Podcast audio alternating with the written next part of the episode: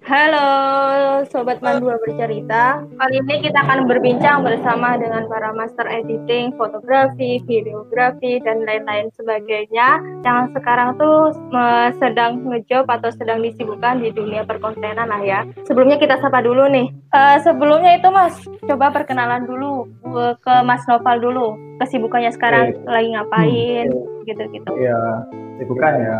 Perkenalkan, nama saya Naval Taufikul Hafiz, saya lulusan Mantika Kota Kediri 2017. Sekarang kesibukan ya freelancer sih, freelancer kalau ada job itu dipanggil, kalau nggak ada job ya cari job lain. Oh siap siap, berarti fleksibel gitu ya Mas ya kan kerjanya? Iya betul. Kalau Mas Ray sendiri nih kesibukannya lagi ngapain Mas? Sebelumnya perkenalkan nama saya Roy Sularif, lulusan MAN 2 tahun 2018. Saya sekarang kuliah di BINUS jurusan bisnis. Nah, kesibukan saya sekarang itu uh, yang pertama ya yang pasti kuliah. Terus yang kedua itu uh, ngurus konten di IG sama YouTube bengkel orang tua saya.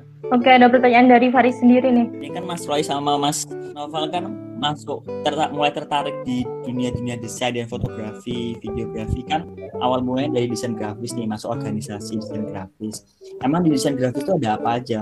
Kok bisa tertarik dan tertarik? Dari dulu itu saya kayak suka nyoba hal baru gitu sama ingin mengembangkan skill gambar gitu kan ke jenjang yang berikutnya gitu lah ke ke aplikasi di PC gitu. Nah, mulai dari ada ekstra desain grafis ini ya sampai sekarang sih sering desain-desain gitu buat himpunan kampus. Berarti dari desain grafis itu udah ada fasilitasnya gitu Mas ya.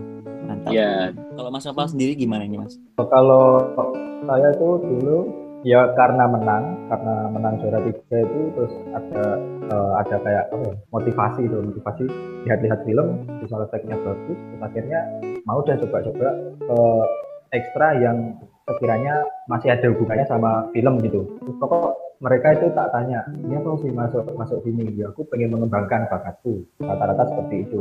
Ya udah aku masuk situ juga dulu karena pengen pengen apa itu pengen bisa yang bisa ngedit visual visual efek seperti yang ada di film-film seperti itu.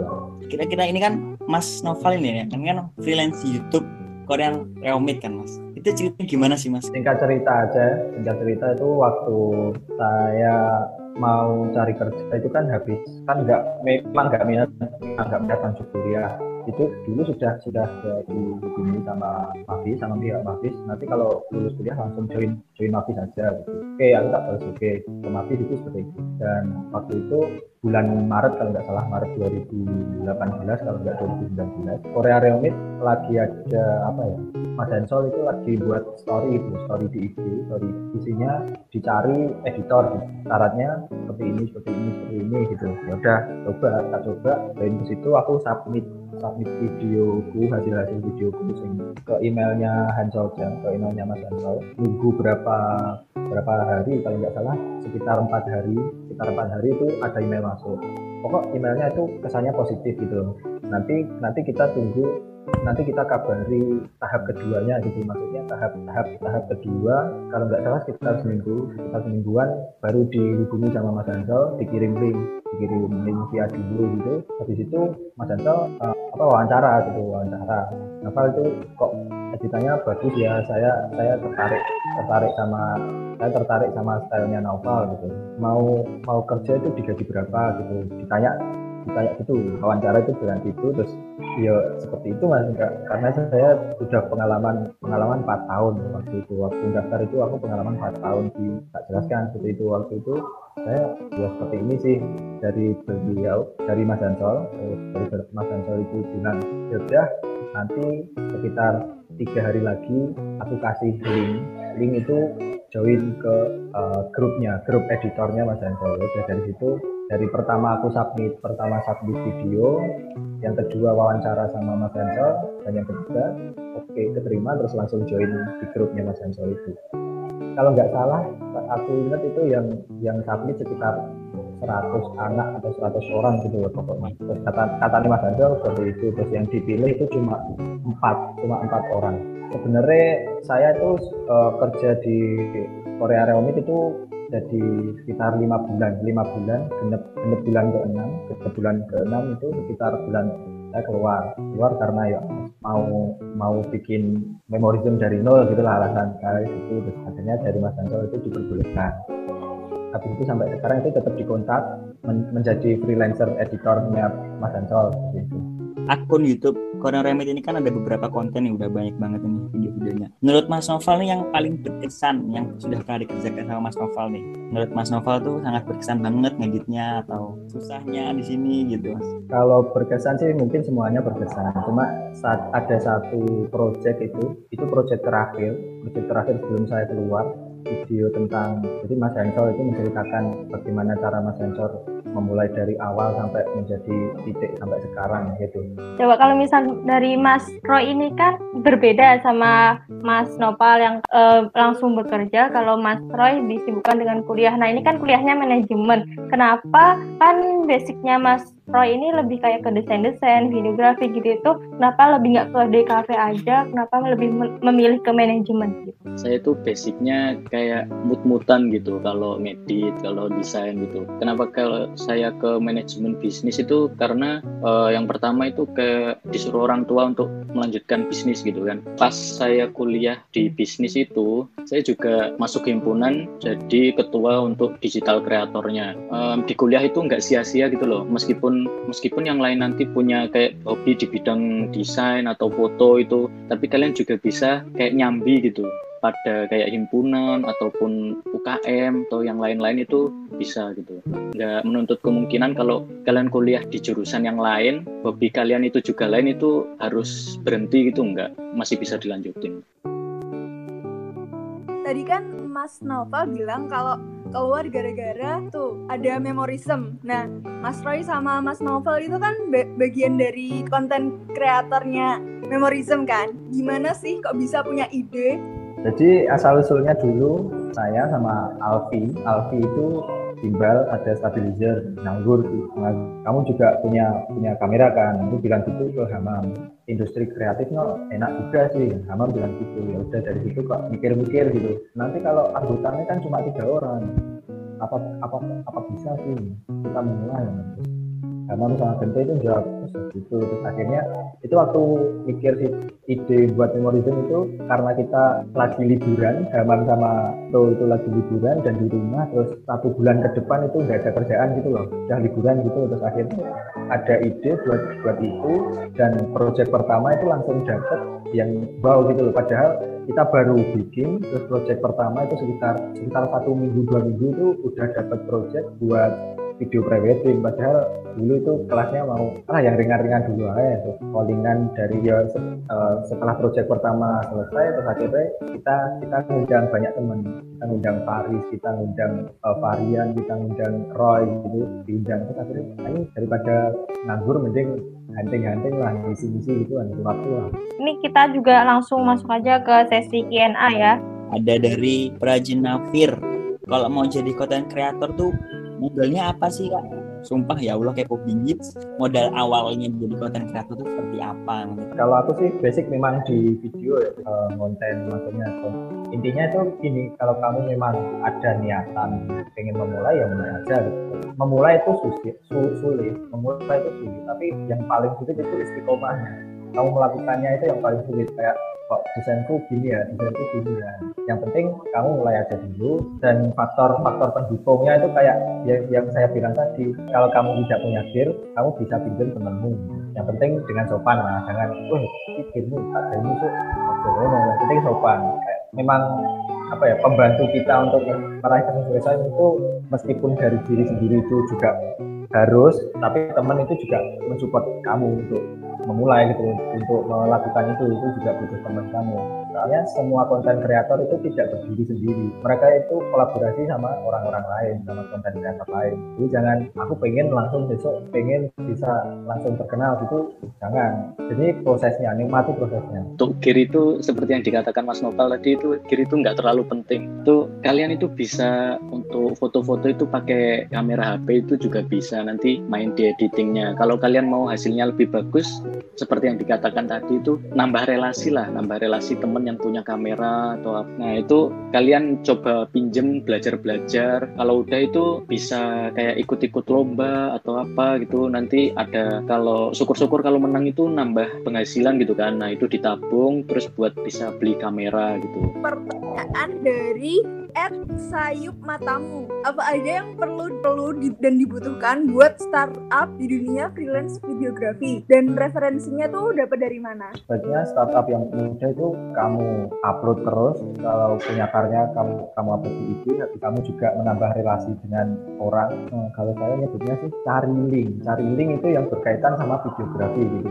Oh jadi kalau ikut komunitas itu bisa kita berkembang lewat komunitas tersebut begitu Iya, ya? iya betul. Itu eh, yang dibutuhkan buat startup ya. Eh, yang pertama itu kalau di bidang fotografi itu stok foto gitu. Kalian punya portofolio itu foto-foto yang sudah kalian edit ataupun video yang sudah kalian edit. Nah kalau pengen startup freelance itu kalian kan harus punya video-video yang diedit atau foto-foto yang diedit seperti yang novel tadi katakan eh, join untuk Korean Remit itu ngumpulin video-video yang sudah diedit. Nah, modal pertamanya itu portofolio itu. Terus juga untuk yang referensi itu tadi sekarang kan banyak nih kalau kalau di IG itu banyak juga kalian cari hashtag-hashtag. Terus kalau video itu bisa di YouTube kayak sinematik sinematik itu kalau yang suka sinematik. Yang baru lagi itu eh, di TikTok. Cari referensi itu bisa di mana aja gitu. Tantangan terberat untuk konten kreator itu ya pertama itu membagi waktu ya. Karena kita kan banyak kesibukan-kesibukan gitu. Apalagi mikir-mikir ide gitu. Terus juga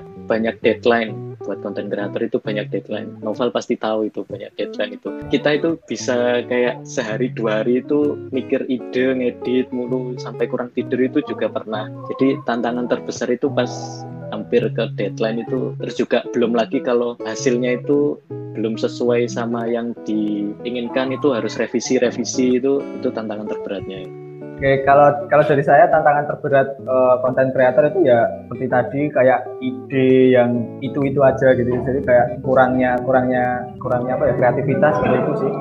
Dan untuk mikir mikir ide tersebut itu juga butuh waktu yang lama gitu loh. Enggak nggak hanya sekali sekali action kita langsung dapat ide mungkin kita butuh satu dua hari untuk dapat ide itu seperti itulah kalau kadang itu seperti yang Roy bilang tadi kalau yang kita kerjakan itu tidak sesuai sama harapan klien itu ya revisi seperti itu. Konten kreator baru kan juga banyak ya, bermunculan satu demi satu itu juga banyak. Kayak kita itu bukan menjiplak sih, bukan kayak yo karena banyaknya konten kreator tersebut itu kadang membuat minder juga gitu loh. Mas harapanku kok kurang baik ya dibanding konten kreator A, B, C gitu. Ya, mindernya di situ sih. Tapi kalau bisa kamu harus melawan itu gitu. itu tadi seperti yang dikatakan Noval tadi ide-ide yang fresh itu ya kan kita juga bisa lihat-lihat dari konten kreator lain itu kalau bisa itu kita jangan kayak jiplak sepenuhnya gitu style-stylenya itu karena kalau kita sebagai kalau kita akan jadi freelance gitu ya kalau kita ngumpulkan video terus dari kliennya itu kok video video yang ini itu sudah sudah sering atau sudah banyak yang make gitu. Kalian itu bikin ide baru gitu mengena gitu di klien. Nggak videonya itu nggak nggak biasa-biasa aja gitu loh. Yang sering muncul kayak di Instagram ataupun di YouTube. Jadi harus konsepnya terarah. tuh yang tadi itu kalian harus tahu pasar kalian itu di apa gitu. Seumpama kalian bikin apa langsung kayak bikin bikin bisnis kayak kayak punya kita itu memorism gitu ya. Nah, kalian harus tahu kayak pasar pasar kalian itu orang dewasa ataupun orang tua ataupun anak-anak muda. Nah, kalau pasar kalian itu orang-orang yang sekiranya berumur itu kalian harus brandingnya itu di Facebook karena banyak orang-orang yang sudah agak-agak berumur itu masih menggunakan Facebook. Nah, kalau kalian pasarnya itu anak-anak muda, nah itu kalian harus cenderung ke branding ke Instagram karena kan banyak anak muda itu yang menggunakan Instagram daripada Facebook. Terus juga kalian harus masuk ke pasar baru ya yang seperti saya katakan tadi yang di awal itu kayaknya TikTok ini emang agak-agak apa vi- viral kayaknya TikTok ini emang agak-agak meningkat ya itu apa namanya ya Peminatnya. pengunduhnya ya peminatnya itu. Nah itu kalian juga bisa branding di situ juga seperti itu. Jadi harus tahu pasarnya. Yang pertama itu pasarnya kalian siapa terus harus tahu platform, yang Platform. akan kalian yang akan kalian tuju Eh, pesan buat teman-teman yang mau jadi konten kreator masih takut-takut masih kayak mikir nanti nanti aku bisa jadi konten kreator yang bagus apa enggak pesannya buat teman-teman yang pengen jadi konten kreator yang hebat seperti Mas Roy dan Mas Naufal monggo Iya, Mas. Naufal dulu monggo yo lek aku lek apa jenenge lek pesen yo yo seperti yang saya katakan tadi itu kayak apa? Yang penting anu mulai lek sama eh, memang serius ya mulai gitu loh. Takut itu masalah belakangan. Saya sampai sekarang itu lomba juga belum pernah menang gitu tapi kita eh, tapi saya tuh berusaha terus gimana caranya menang gitu loh jadi jangan jangan pantang menyerah lah yang, kalau kamu ada minat di bidang tersebut, minat di bidang foto atau video, ya udah kamu mulai. Kalau kamu down, kalau kamu minder, jangan. Eh, itu menghancurkan kamu. Jadi kayak kalau kamu down, kamu kamu down itu kamu istirahat lagi. Tapi kalau kamu ingin meneruskan, ya teruskan terus. Gitu. Saya di posisi itu juga, saya belum bisa disebut konten kreator itu juga belum bisa disebut karena saya hanya eh, hanya melakukan hobi saya gitu. Dan terkadang hobi hobi saya itu juga menghasilkan uang seperti itulah yang pertama itu motivasimu mulai motivasimu untuk cari uang juga kalau saya itu motivasi untuk cari uang dan untuk menang kalau saya itu seperti itu jujur sampai sekarang belum pernah menang lomba gitu. Jadi kayak harus harus tak coba menang harus harus menang lomba oh iya kalau Mas Roy Kalau saya pesannya itu eh, eh, sering-sering belajar lah ya, sering apa update dengan kondisi yang sekarang gitu. Kayak eh, style-style foto yang baru itu yang disukai banyak orang itu seperti apa, style-style desain, style video. Nah, di situ eh, sering-sering belajar lah. Meskipun itu harus eh, menguras banyak waktu gitu, tapi kalau nantinya hal baru itu membuat kita membuat kita berkembang itu kenapa tidak gitu loh jadi kita harus sering-sering belajar gitu melihat-lihat konten-konten baru terus update apa saja yang banyak disukai orang saat ini. Ini kita bisa menggambarkan bahwa dari Mas Roy dan Mas Noval dimulai dari peralatan yang seadanya, fasilitas yang seadanya, dengan niat dan kemauan skill pokok mulai dulu itu kita bisa jadi konten kreator. Bagus banget. Oke. Oke, kita tutup aja podcast hari ini tentang how to be a content creator. Mungkin kita bisa bertemu kembali dengan kalian dengan dua bercerita dengan tema-tema yang menarik Sekian dari kami. Wassalamualaikum warahmatullahi wabarakatuh.